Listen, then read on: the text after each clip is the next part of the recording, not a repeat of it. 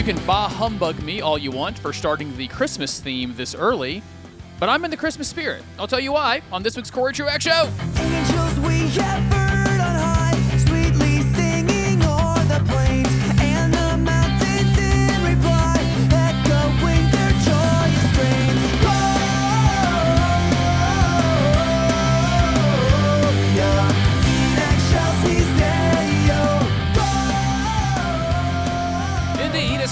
Concerned, it is time to make the Yuletide gay. The Christmas season is much too short, as far uh, as far as I'm concerned, for a lot of people that want to wait until after Thanksgiving to get into it. So go ahead. You have permission from a random talk show host in Greenville, South Carolina, to play your Christmas music, put up the tree, decorate, and celebrate the Advent season, the Christmas season as it comes. I'm in a particular mood to celebrate. I'll tell you about it in just a moment. Welcome to the Corey Truax Show, wherever you find podcast, and right here on his radio talk. I know I have been absent of late, but I have good reason for it.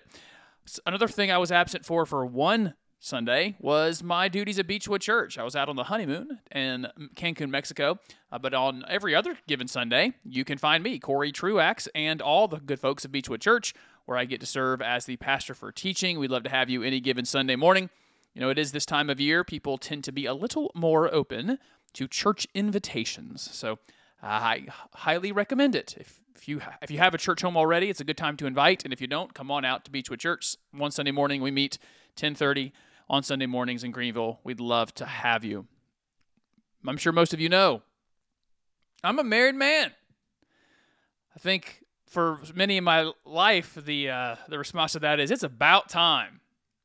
And to uh, to all of that, I affirm and agree. I promise you, I won't gush for the entire show. I'm give me eight to ten minutes. We'll take a break and we'll come back and talk about all the stuff of the world and things going on in the moment. But as I sit here, I've been married for 11 days. And of course, my instinct is to make a joke. Hey, I've been married for 11 days. I'm an expert now. Just ask me for advice.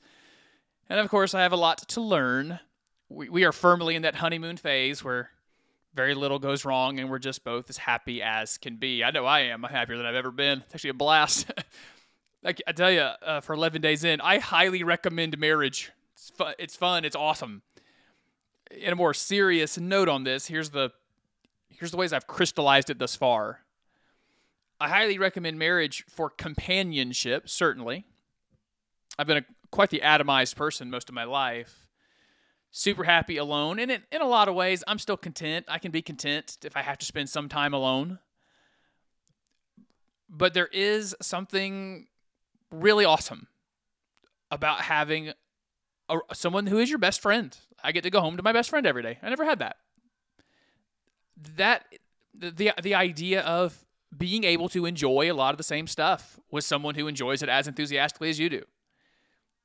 It's just a ton of fun.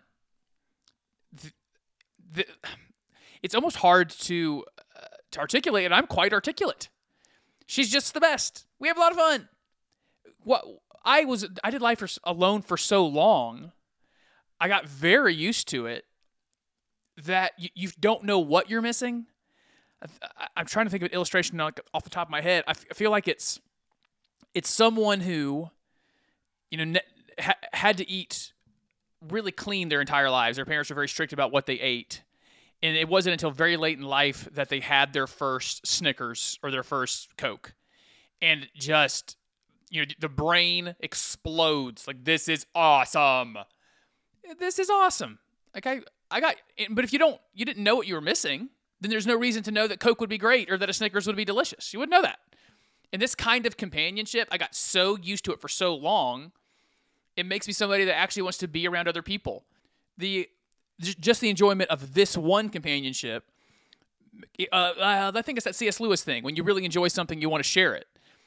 It, it, it occurs to me, like I know we bought a house that that shares a back fence with my, uh, the my big brother, my dad, and their wives and it almost like it's just a sweetness to hey we should we should go spend time with family we should let's we should just share more time with other humans because uh, out of the core of just spending time with her it's fun so i highly recommend i told you i wouldn't spend too much time on this i, could cont- uh, guys i really could do the whole show so let me rein myself in i highly recommend marriage is what i was trying to say for the companionship. It is quite fun getting to spend a lot of time, getting to come home to your best friend and enjoy the uh, enjoy life together.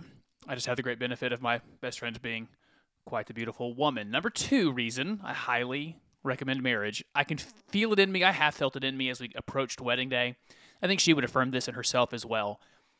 There is something of a high calling that you start to feel, like the gravity of it, if you really understand what marriage is and and the the responsibility that comes along with it. I've always been driven to succeed, always been driven to do my best at my tasks. But I can feel it internally. Like I really want to do the right things, to be good at being a husband. I, to, I feel an even greater responsibility. I'm not just responsible for myself anymore. And men, we need that. We need something to call us up, call us higher, call us to higher standards, to be responsible for the world around us, to be good stewards. I think marriage does that. It's I, I have in the past called it a civilizing institution. It's one of the things that makes men be civil, but I think it's even more than that. I'm not even a guy all that aware of my own emotions and feelings, but it's one of the things I've been aware of. Wanting to live at a high standard. Uh, in the within the last few months, there's been a couple phrases out of sermons at Beechwood that have stuck with me. One I've mentioned here recently on the show. It's it's having the wisdom to know not just right from wrong, but right from almost right. But another was too too often we're looking at what we can get away with instead of having the ethic of what can I do that most honors God? And I can feel that second thing when it comes to marriage. What can I do in this that most honors my wife and the God who gave her to me? It calls us up. And so I highly recommend it because it's fun, but I also highly recommend it because it it calls us higher. Uh, and also, hi- by the way, I highly recommend all-inclusive resorts in Cancun. If if you can get away and afford that, go with the spouse.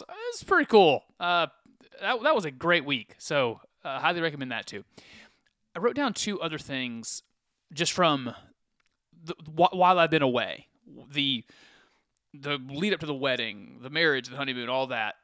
One is how clearly it illustrated you can't do life alone. So, yes, this companionship thing out of marriage is fantastic.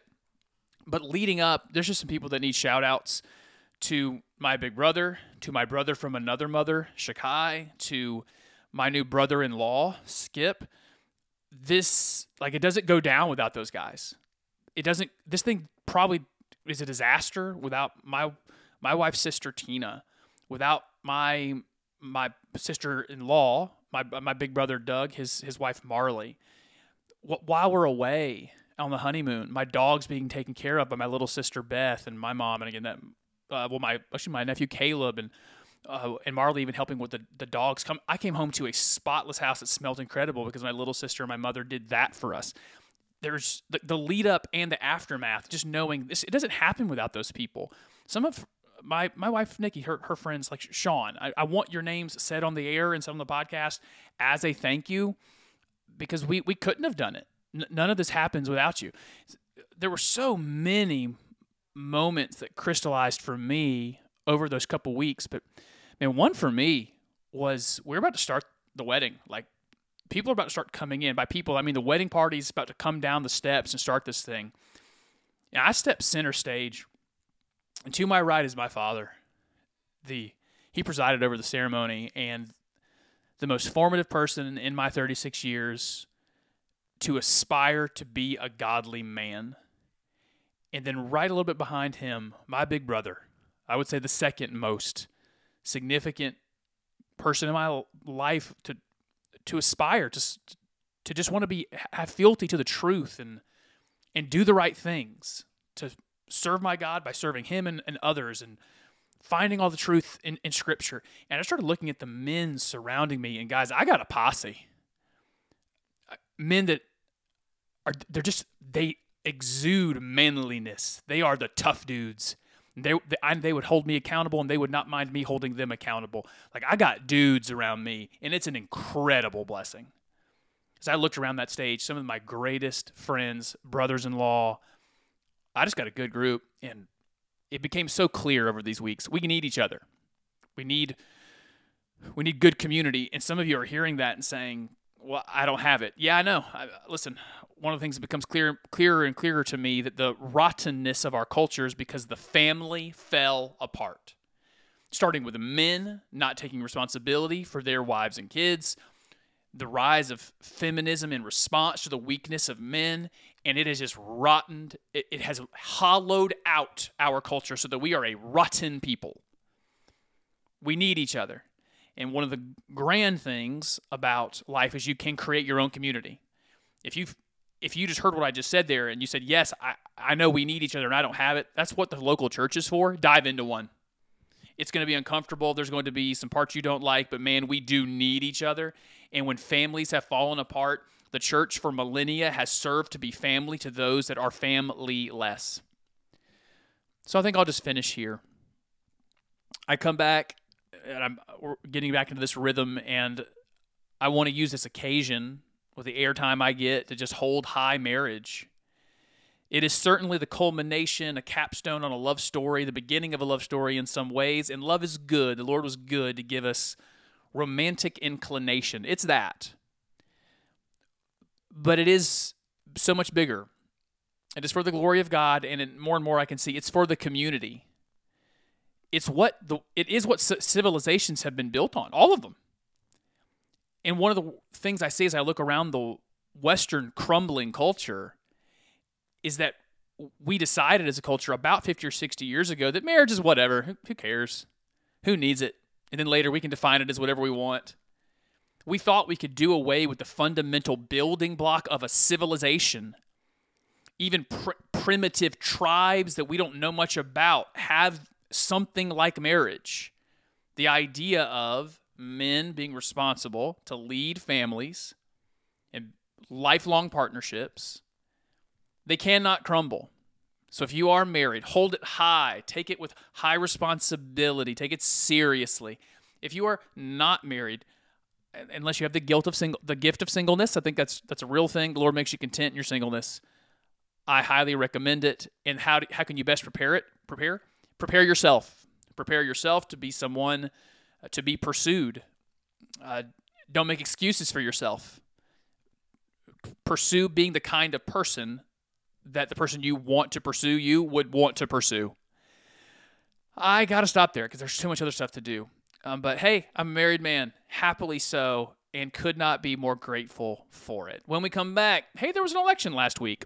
I want to check in on your heart, your emotions regarding that, but then I actually do think I have some election analysis that you have not gotten from everyone else about some practical things and some ideas moving forward. So stick around for all of that and more on the rest of the Corey Truax Show on his Radio Talk and wherever you find podcasts.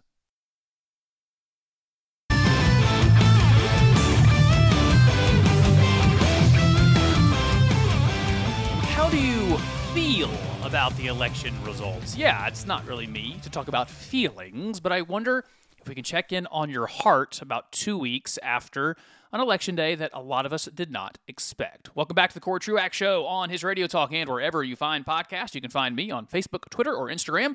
Look for my weird name, Corey Truax. You will find me there. You can also email the show at CoreyTruaxShow at gmail.com. CoreyTruaxShow at gmail.com. You might say, hey man, Two weeks ago, the last time you were on, you put out a prediction and you were super wrong about election results. And I would say, yes, yes, I was. Me in the entire punditry class, there wasn't anybody who thought, I mean, I mean that. I looked. Like, did anyone actually call this? Did anyone predict an election that was basically a tie or maybe a slight win for rightism or conservatism, but had way more expected losses than you would expect? Uh, no, no one called it. No one expected where we ended up landing. And before we get into the mechanics of it and some stuff that I think is interesting that you need to know for analysis, but is my what my nature is is I hope my nature now is to be a, a biblical worldview, a, a Christian thinking show, not first a political show, and asking what our reaction was. There was a time in my life that I really could have been devastated by Tuesday there was a time I would have been deeply disappointed with that outcome. The Lord has been good to add some perspective for me that any given election does not mean a ton for your life. And I, would ask for you, that gut check for you. How does this outcome really change your life? if an, a, another here, here's really the practical outlook by the way if one more senate seat would have gone to a republican candidate it's likely some judges that could make important decisions later that some judges that will now be confirmed won't be. Practically that's the effect on your life. Now you can say some other disappointing things that well i, I feel like this means the country i'm living in is going in a in a bad direction. The people that i'm living with are are particularly dark in some way in their spirit. Uh, okay i can hear all that but I, I want you to check your own heart check your disappointment level because if it's very high if it's caused despair or dismay I would suggest to you your heart might be too closely tied to the outcome of elections, and it's time to gain some perspective on how they actually affect you. Especially with this particular election, actually, the last two elections, I've honestly come to the spot where I went, it doesn't matter who you are in the country, you can come away with causes for encouragement and disappointment. Everybody can, because the results are so mixed. That's how 2022 was, and that's how 2020 was. The results are so mixed. It shows just how divided we are. I mean, if you would have told me this is what's true, Re- Republican candidates are going to win the House vote if you add all the votes together in every House rates. The Republicans are going to win it by millions of votes. Can't remember how many million, but five percentage points. I would have went, oh, that's a blowout, and it ends up not being a blowout. It's very mixed, and so like just in that one stat, I mean, Republicans won by I think it is over four million votes nationwide. And then someone on the left can go, but man, uh, barely took over the House. There's so much confusion. And when we get into the details, I'm going to get into the details in a minute. There's much to be encouraged about and much to be discouraged about. I one more thing on ah two more yes two more things on our emotions. I don't want your heart to be affected by this, and if it is, if you get into despair and dismay, I want to call you out of despair and dismay that there's no reason for it and then you ask yourself if maybe you're too emotionally attached to these outcomes. Let me affirm one emotion. I understand part of the disappointment for some of you. I've had some of these conversations is that you want judgment, that you see an ideology, mostly on the, the left in the United States, that doesn't just allow for sexual deviancy, transgenderism, and abortion, but celebrates it and elevates it and thinks all of those are the best things. That abortion and transgenderism and aberrant sexual behavior these are goods. They're moral goods not just things to allow and let let and people uh, just let live but these are good things to celebrate and throw parades for. You see an ideology that pushes policies that replaces family with government replaces fathers and mothers with the government. The federal government is their sustainer and shield and buckler. I'm quoting Psalms here because this is a, an ideology that sees government as God that you yes you see an ideology that pushes policies that hurts people because things get inflated and crime is worse and all those things and you see it and you want justice against them i get it there's the people of god throughout eternity have wanted justice on various bad and evil governance and as we read our scriptures we find the lord sometimes grants that justice and even when he grants that justice this is an important word when he grants that justice, sometimes he uses other bad, evil people. He will use Babylon and Syria to judge each other. That's largely seeming how we're going to be. You want, you're disappointed because you want a judgment on evil, but even the ones the Lord might use to give judgment aren't exactly your fighting force that you want to have. You, you don't want to stand shoulder to shoulder with. And so the, the Lord gave some measure of judgment to that group. He did. And has held back judgment for something else. That's that's not up to you to even be dis, to be despondent about. This is one where, where we just say, in my in the if you get your doctrine of sovereign sovereignty correct, every election outcome that took place last Tuesday should have happened. The Lord knows exactly what He's doing, and it's the best, and you can rest in that.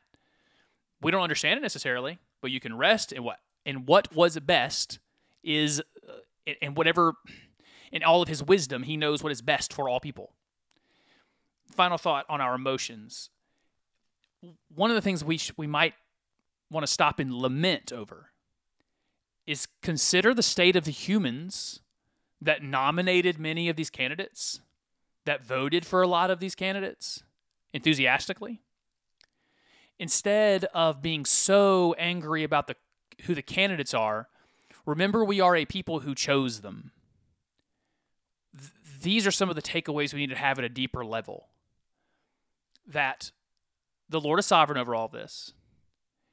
And at the core, if you want a better political leader, we're going to need to create a better voter. And that's a fully spiritual problem. Okay. Now, the last 30 minutes of the show, I think I have a little bit more interesting things to say than your typical conservative commentator. I have some bona fides in this, and that I've, I've been doing it a long time. I mean, I, I took my breaks from it, but I'm pretty good at the numbers and you can often pay for some of the exit polling and get the crosstabs. And you know it's like 50 bucks and you can get the cool pdf file and start putting together some data. There's some interesting stories in how these votes turned out. So let me give you i think it's four or five takeaways my election 22 takeaways. I think it's five of them. Here we go. Start here. It, this was a tie just like I feel like the last election, 2020 was kind of a tie. Remember, Republicans picked up, I think it was 10 seats in the House. Donald Trump lost narrowly in six, um, in six states, but uh, D- Democrats held the Senate, but the GOP did quite well. Republicans did quite well in the Senate. No one expected that.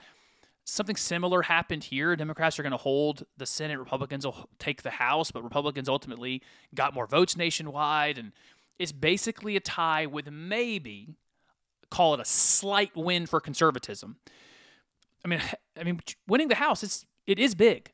It's a big deal to have control of the House of Representatives. The House of Representatives is where all the spending bills get generated. So you might get some more stability on not spending money we don't have, or at least less of it. When you look at 5 million more votes in the House, or 4 million more, more, more votes, whatever that was, that's a very big deal for conservatism. It's a very big win. And there are some other reasons for encouragement and, and discouragement. We're going to talk about both. One of the th- takeaways from this election is that no matter who you are, no one can leave election night feeling encouraged and affirmed, and no one should feel despondent. We're just stuck. We're, that's two election cycles in a row where we're just kind of stuck. So it's a tie. It's a tie of an election. And if you can call it a win for anybody, it's a slight rightward lean of a win, and I think I'll show that with you as you go. So that's takeaway number one. It was a tie. Well, this maybe a slight win for conservatism. Two. Number two takeaway is when you th- think about marketing, we talk about brands. Brands, uh, like you think there's think, certain words you think of when you think of Hobby Lobby, Chick Fil A, Apple, Nike. That's their brand. The liberal brand or the Democrat brand it is deeply damaged and very unpopular. But there is one brand less popular than the Democrat liberal brand, and that is Trumpism. It's I think it goes like this. I, no brand is popular. That's let's be clear. No brand is popular.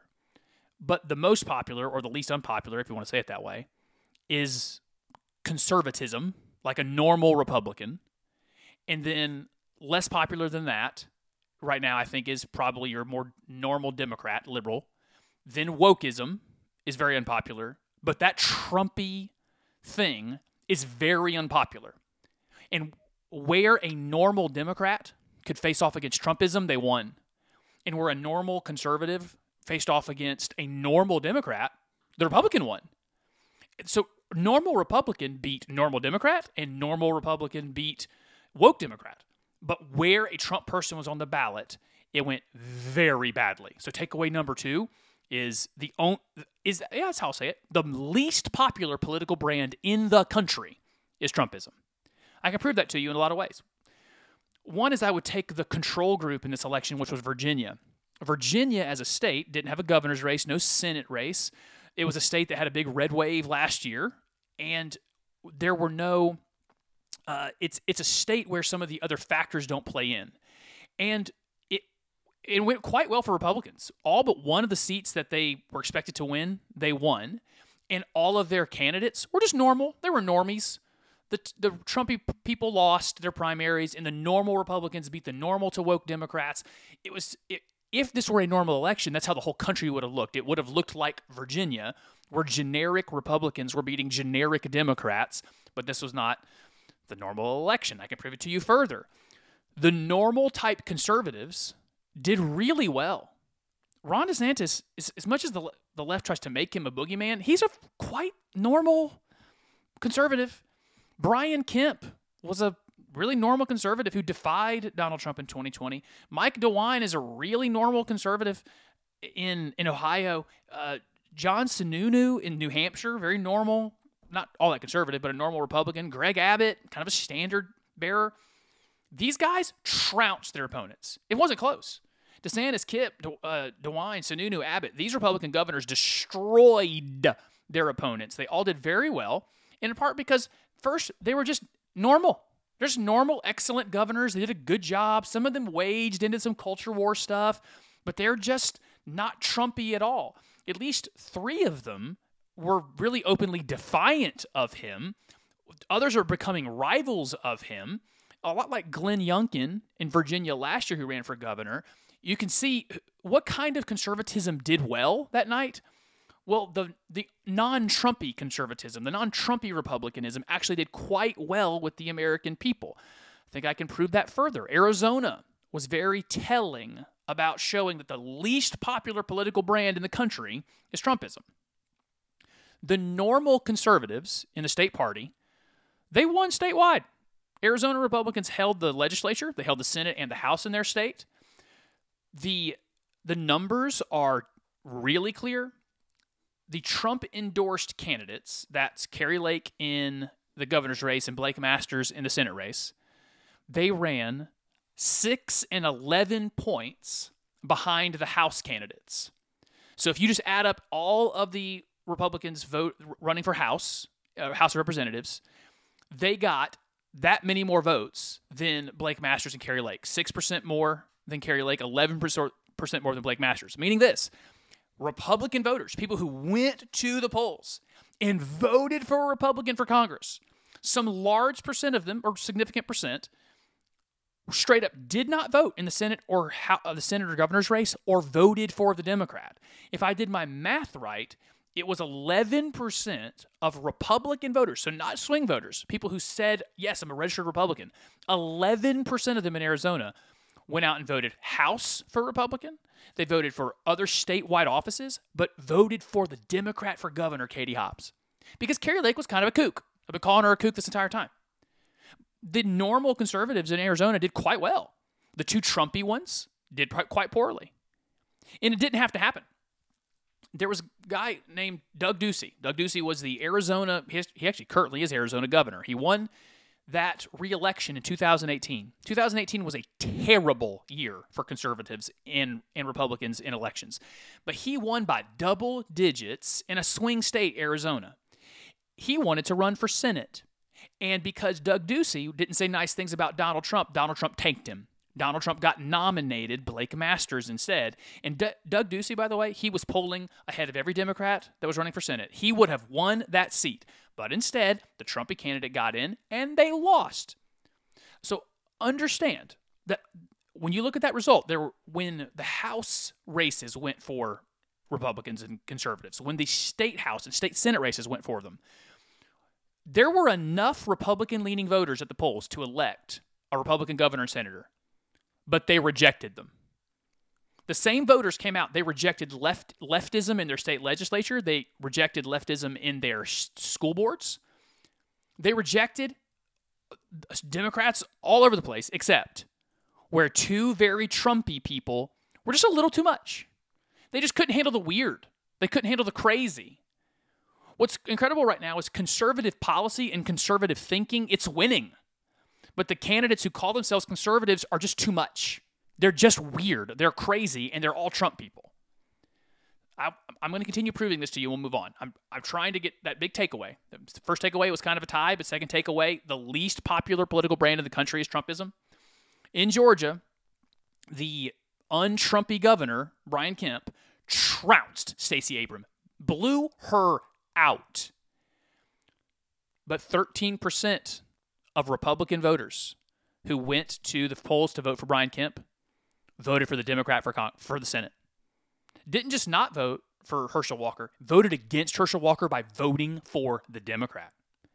A state that overwhelmingly re-elected their go- their Republican governor just can't handle Herschel Walker. He's got too much baggage. He's a, he's just much too Trumpy, and he was the Trump endorsed candidate. Again, there was a very good candidate that Trump rejected and chose the famous person. To be clear, I think I'll finish the segment here and come back for final 20 minutes of election analysis. Trump has cost conservatives three elections in a row. His antics in general, him being easy to hate, lost them a bunch of seats in 2018 his demeanor and way of being lost them the presidency in 2020. And now his interference in primaries, choosing losers of candidates that are much like him and just make him feel good about him, has cost them in 2022. The entire infrastructure of conservatism got co opted by one man's ego.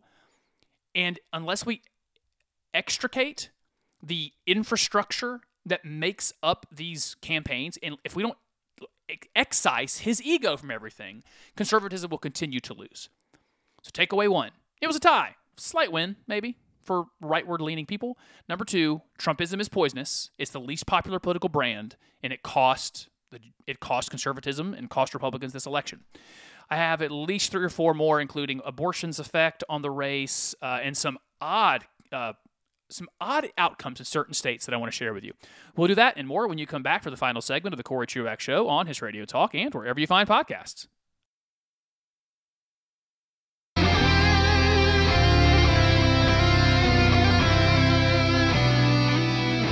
There is indeed a lot of recriminations and explanations about why last Tuesday's elections went like they did. I'm giving you my take, and I think I have the most well rounded because we're taking all of the argued factors and putting them in balance. Welcome back to the Corey Truax Show, wherever you find podcasts, and right here on his radio talk. I'm giving you my four, five, six, whatever it is, takeaways from what happened last Tuesday. Number one takeaway being it's basically a tie. We've had two elections in a row that were ties, maybe slight win for conservatives this time. Two, the the brand in the country that's most unpopular, the most poisonous political brand is Trumpism. Three, abortion played a role. Sadly, it did. We're we're apparently a country that is dedicated to the idea that if a woman has a pregnancy that she doesn't want, that the person who pays the price is the unborn child. It's one of the oddities of this cycle, I think, that changed it, that made it so weird as compared to the rest of historic cycles, where the party out of power does quite well. Most of the time, the party out of power does quite well because the person in power does something particularly egregious or unpopular. In 1994, when Newt Gingrich was swept into Speaker of the House with a contract with America, it was that Hillary Care. They tried to do a health care thing that was very unpopular, and Americans responded by giving uh, Republicans the House for the first time, I think, in that time, first time in almost 50 years, 60 something seats. 40, uh, actually, I don't remember how many seats that was.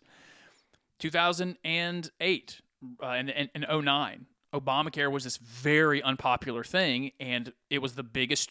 It is the biggest blowout win for any party ever in a midterm election. Republicans take the House and the Senate. I think it was six or seven Senate seats. It was 63 House seats. The big abrasive thing happened, and it it it switched the the, the midterms. I would argue that was the surge in 2006, the Iraq surge. You remember that? I mean, some of you don't. I would imagine you're quite young, but there was a surge that George W. Bush pushed into Iraq in 06, and it made Nancy Pelosi speaker. So something big happens that the out of party power responds to with energy. The thing here is the big, most important thing, the most significant thing that happened in the last two years was overturning Roe versus Wade. And so instead, instead of it being a legislative achievement by the party in power, a bill to sign, Instead, it was something that the party out of power celebrated more, and so it invigorated the party in power, the pro-abortion party. It's it's it is really clear American liberalism holds abortion as a sacrament. I think le- leftism is a competing religion, the same way that Christianity is a religion. Leftism, not not necessarily traditional liberalism, but leftism is a religion. One of its sacraments is abortion. In the Christian religion, we have baptism and the Lord's Supper, abortion is a sacrament in leftism, and they came out to defend it. and it, became clear that folks in the middle, like for the first time in my lifetime, the party out of power lost independent voters, unregistered uh, or non-affiliated voters, and I think it's because it's incorrect. But the middle views Republicans as wanting to ban abortion outright. Of course, I want to do that, but that's not the majority position in the Republican Party. But the the the uh, the view of the person in the middle, they think Republicans are trying to get rid of abortion altogether, and that freaks people out. You you probably heard the the mud much made of stat, where single women were the only uh, when it comes to relationship demographic that went for Democrats. Married men and women went fairly large for Republicans. Single men went only by seven for Republicans, but it was something like 30 by 30 single women went for Democrats. There's a lot of commentary on the right right now about the the cause of that. I'll maybe come back to that at a future show. I don't want to touch it right now. Just trying to give away the takeaways. But that that was a driving and animating force for that group was protection of uh, of abortion. So while it was significant, I think it's it's unwise and incorrect to think of it as the primary driver. Here's why. So while it was a factor, I think the left is over interpreting it. They're interpreting that people just heart abortion, and our country likes abortion too much. It's too friendly to abortion. But I think I can prove to you that it's not as significant as they think. For example, the governors I've already mentioned DeSantis, uh, Brian Kemp in Georgia, DeWine, Abbott in Texas all of them signed some kind of pro-life bill over their over their time, and it's it's more conservative, a more conservative bill than than that that, that state had, and so that tells me Brian Kemp had voters that showed up to vote for Raphael Warnock. They voted for a Democrat for Senate, but his abortion position wasn't enough to turn them off. Mike DeWine signed in Ohio a fairly conservative anti-abortion bill, and that's a a purplish state. They came in and elected him in big numbers. Greg Abbott I mean, was always going to win because it was Texas, but it would have been closer if abortion was a big animating force.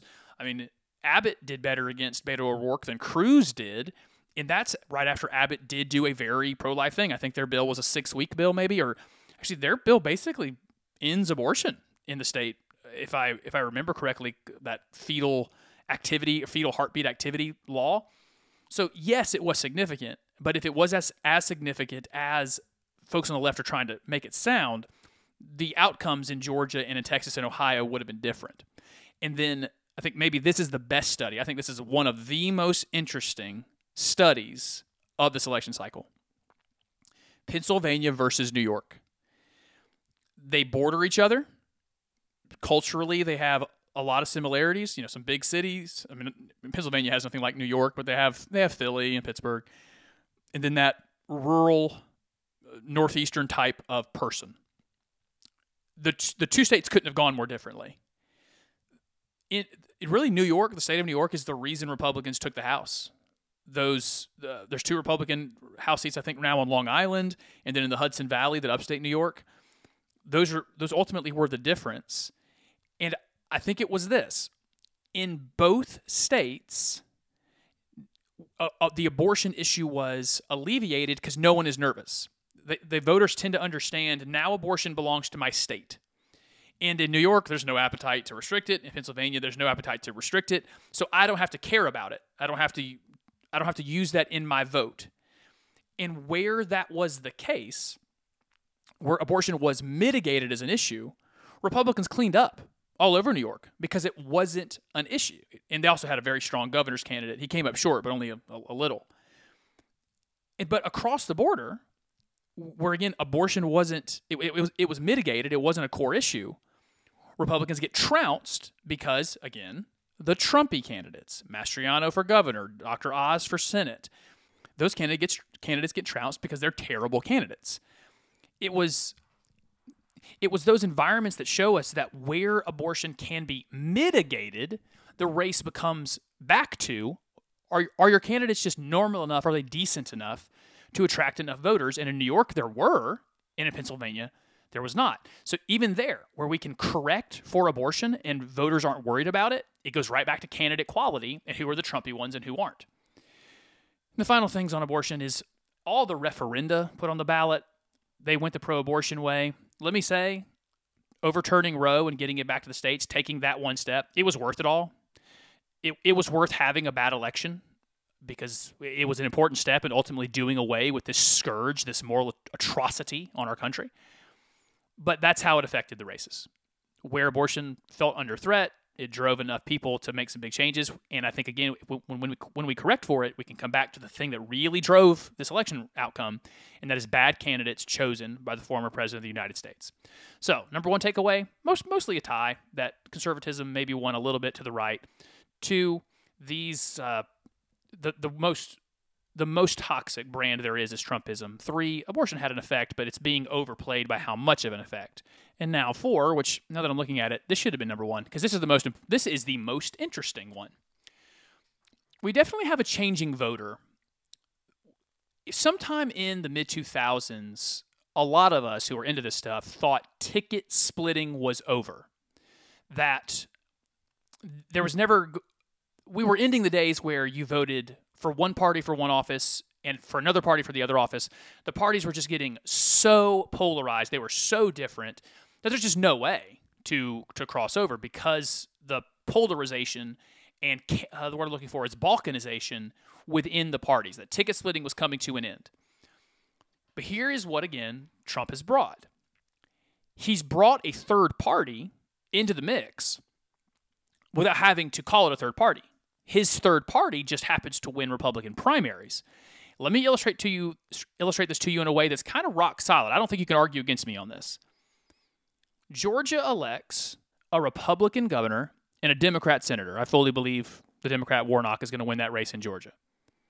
Wisconsin elects a Democrat governor, a Republican senator. Nevada elects a Republican governor, a Democrat senator. New Hampshire elects a Republican governor and a Democrat senator. Arizona elects big GOP statewide for the House of Representatives, House winners, but a Democratic governor and a Democratic senator. How do we interpret that? I mean, what that means large numbers of people. When you start adding up those five states, it's now in the six figures. Six figures worth of people went into voting booths, either registered with one party and actually did vote for a major candidate of the other party, and independent voters that are not registered with either party went in and did split their tickets in big numbers. When you add it up, that's five states. It's again six figures. This is a, this is a major trend to watch in how people vote. Now go back. Let's go back through those. I'll do it fast and see who wins. Brian Kemp, a normal Republican. Raphael Warnock the more normal of the of him and Walker. That's Georgia went for the nor the and also you got to say that Brian Kemp is a more normal person than Stacey Abrams. Wisconsin, I forgot the opponent's name. A Michels. Michels, the Republican, the Trump guy, loses to Evers, a normal Democrat, and in the, in this case, the, the Republican senator is Ron Johnson, a very milk toast, unthreatening person. But Democrats were actually the ones that nominated an insane person in Mandela Barnes, and Ron Johnson wins. In Nevada, the very normal person running for governor, uh, Sisolak, I think his name, uh, Lombardo. Lombardo is his name. He beats Sisolak. He gets elected, and Laxalt, who is actually was more of a, a normie, but he said some weird things about election 20, election 2020. He gets beat in New Hampshire, uh, Sununu won by won by as big a margin as a Republican as DeSantis did. But Republicans nominated that Don Bolduc weirdo who had d- denied the 2020 election, and he got trounced in the end. Do you see the theme? Who keeps winning for either party? There's almost like a, a bias that voters are showing us in those five states that there's a rejection of instability a rejection of needless aggression and drama. That people who are actually registered with one party are willing to vote for the other candidate, and people not registered at all are not even looking at ideas sometimes anymore. They're just asking, which one of you is more normal? Not even the old question that George W. Bush won out on. Like George W. Bush was the, oh, he's the guy you felt you could have a beer with. I think these people just want to know, could, could I see your like your private Google searches and be okay with you? Are you just some weird conspiracy theorist? Like, again, I, I, I got to keep saying this. Normal conservatism is winning in Florida, in Ohio, in Georgia, in places where Democrats are winning other elections. Normal conservatism is winning, and Trumpism is losing. That should tell you something for the future.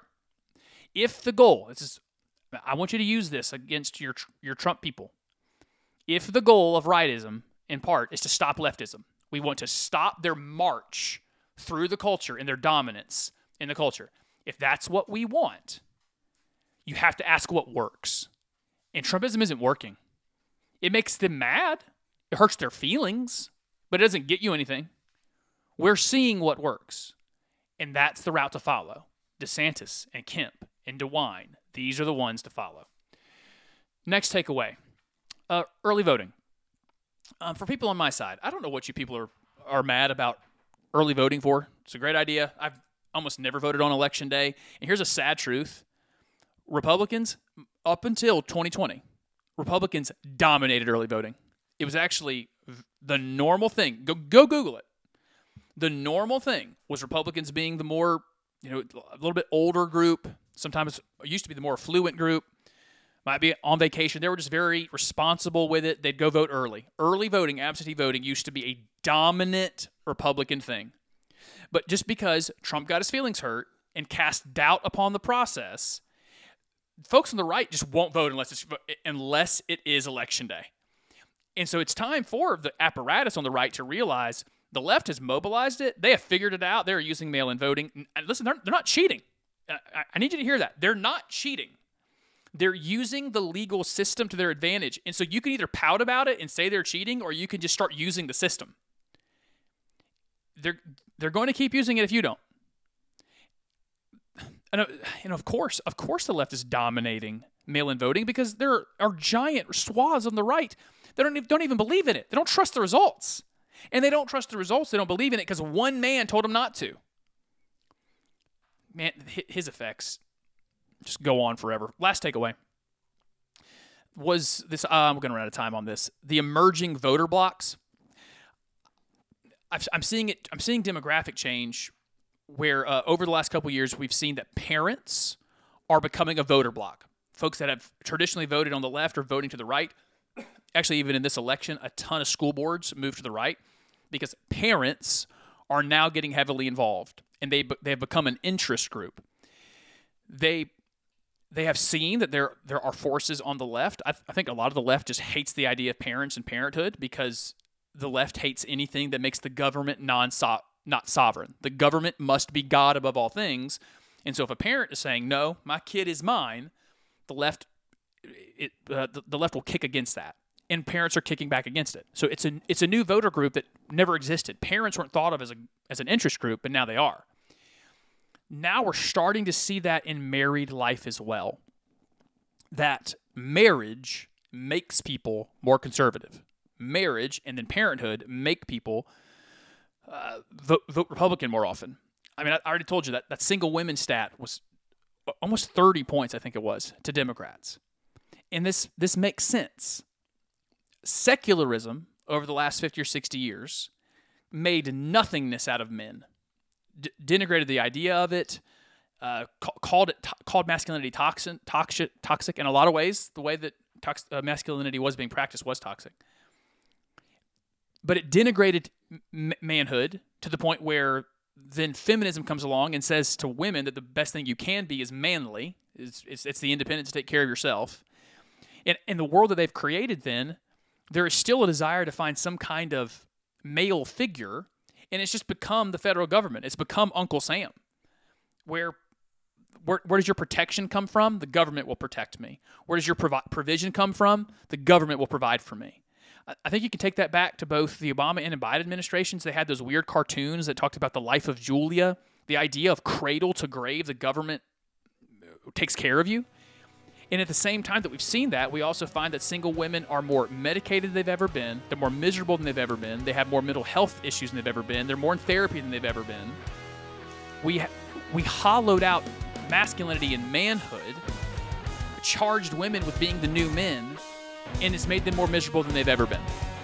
we're, we're seeing that in the, the voter the voter data as well as one of the as one of the outcomes. I've run out, out of time. I didn't mean to. Right, no politics next week. I'm going to do my best to come back and do something more meaningful. Thank you for listening. I'll be back with another new edition next week. Until then, everybody, peace and love.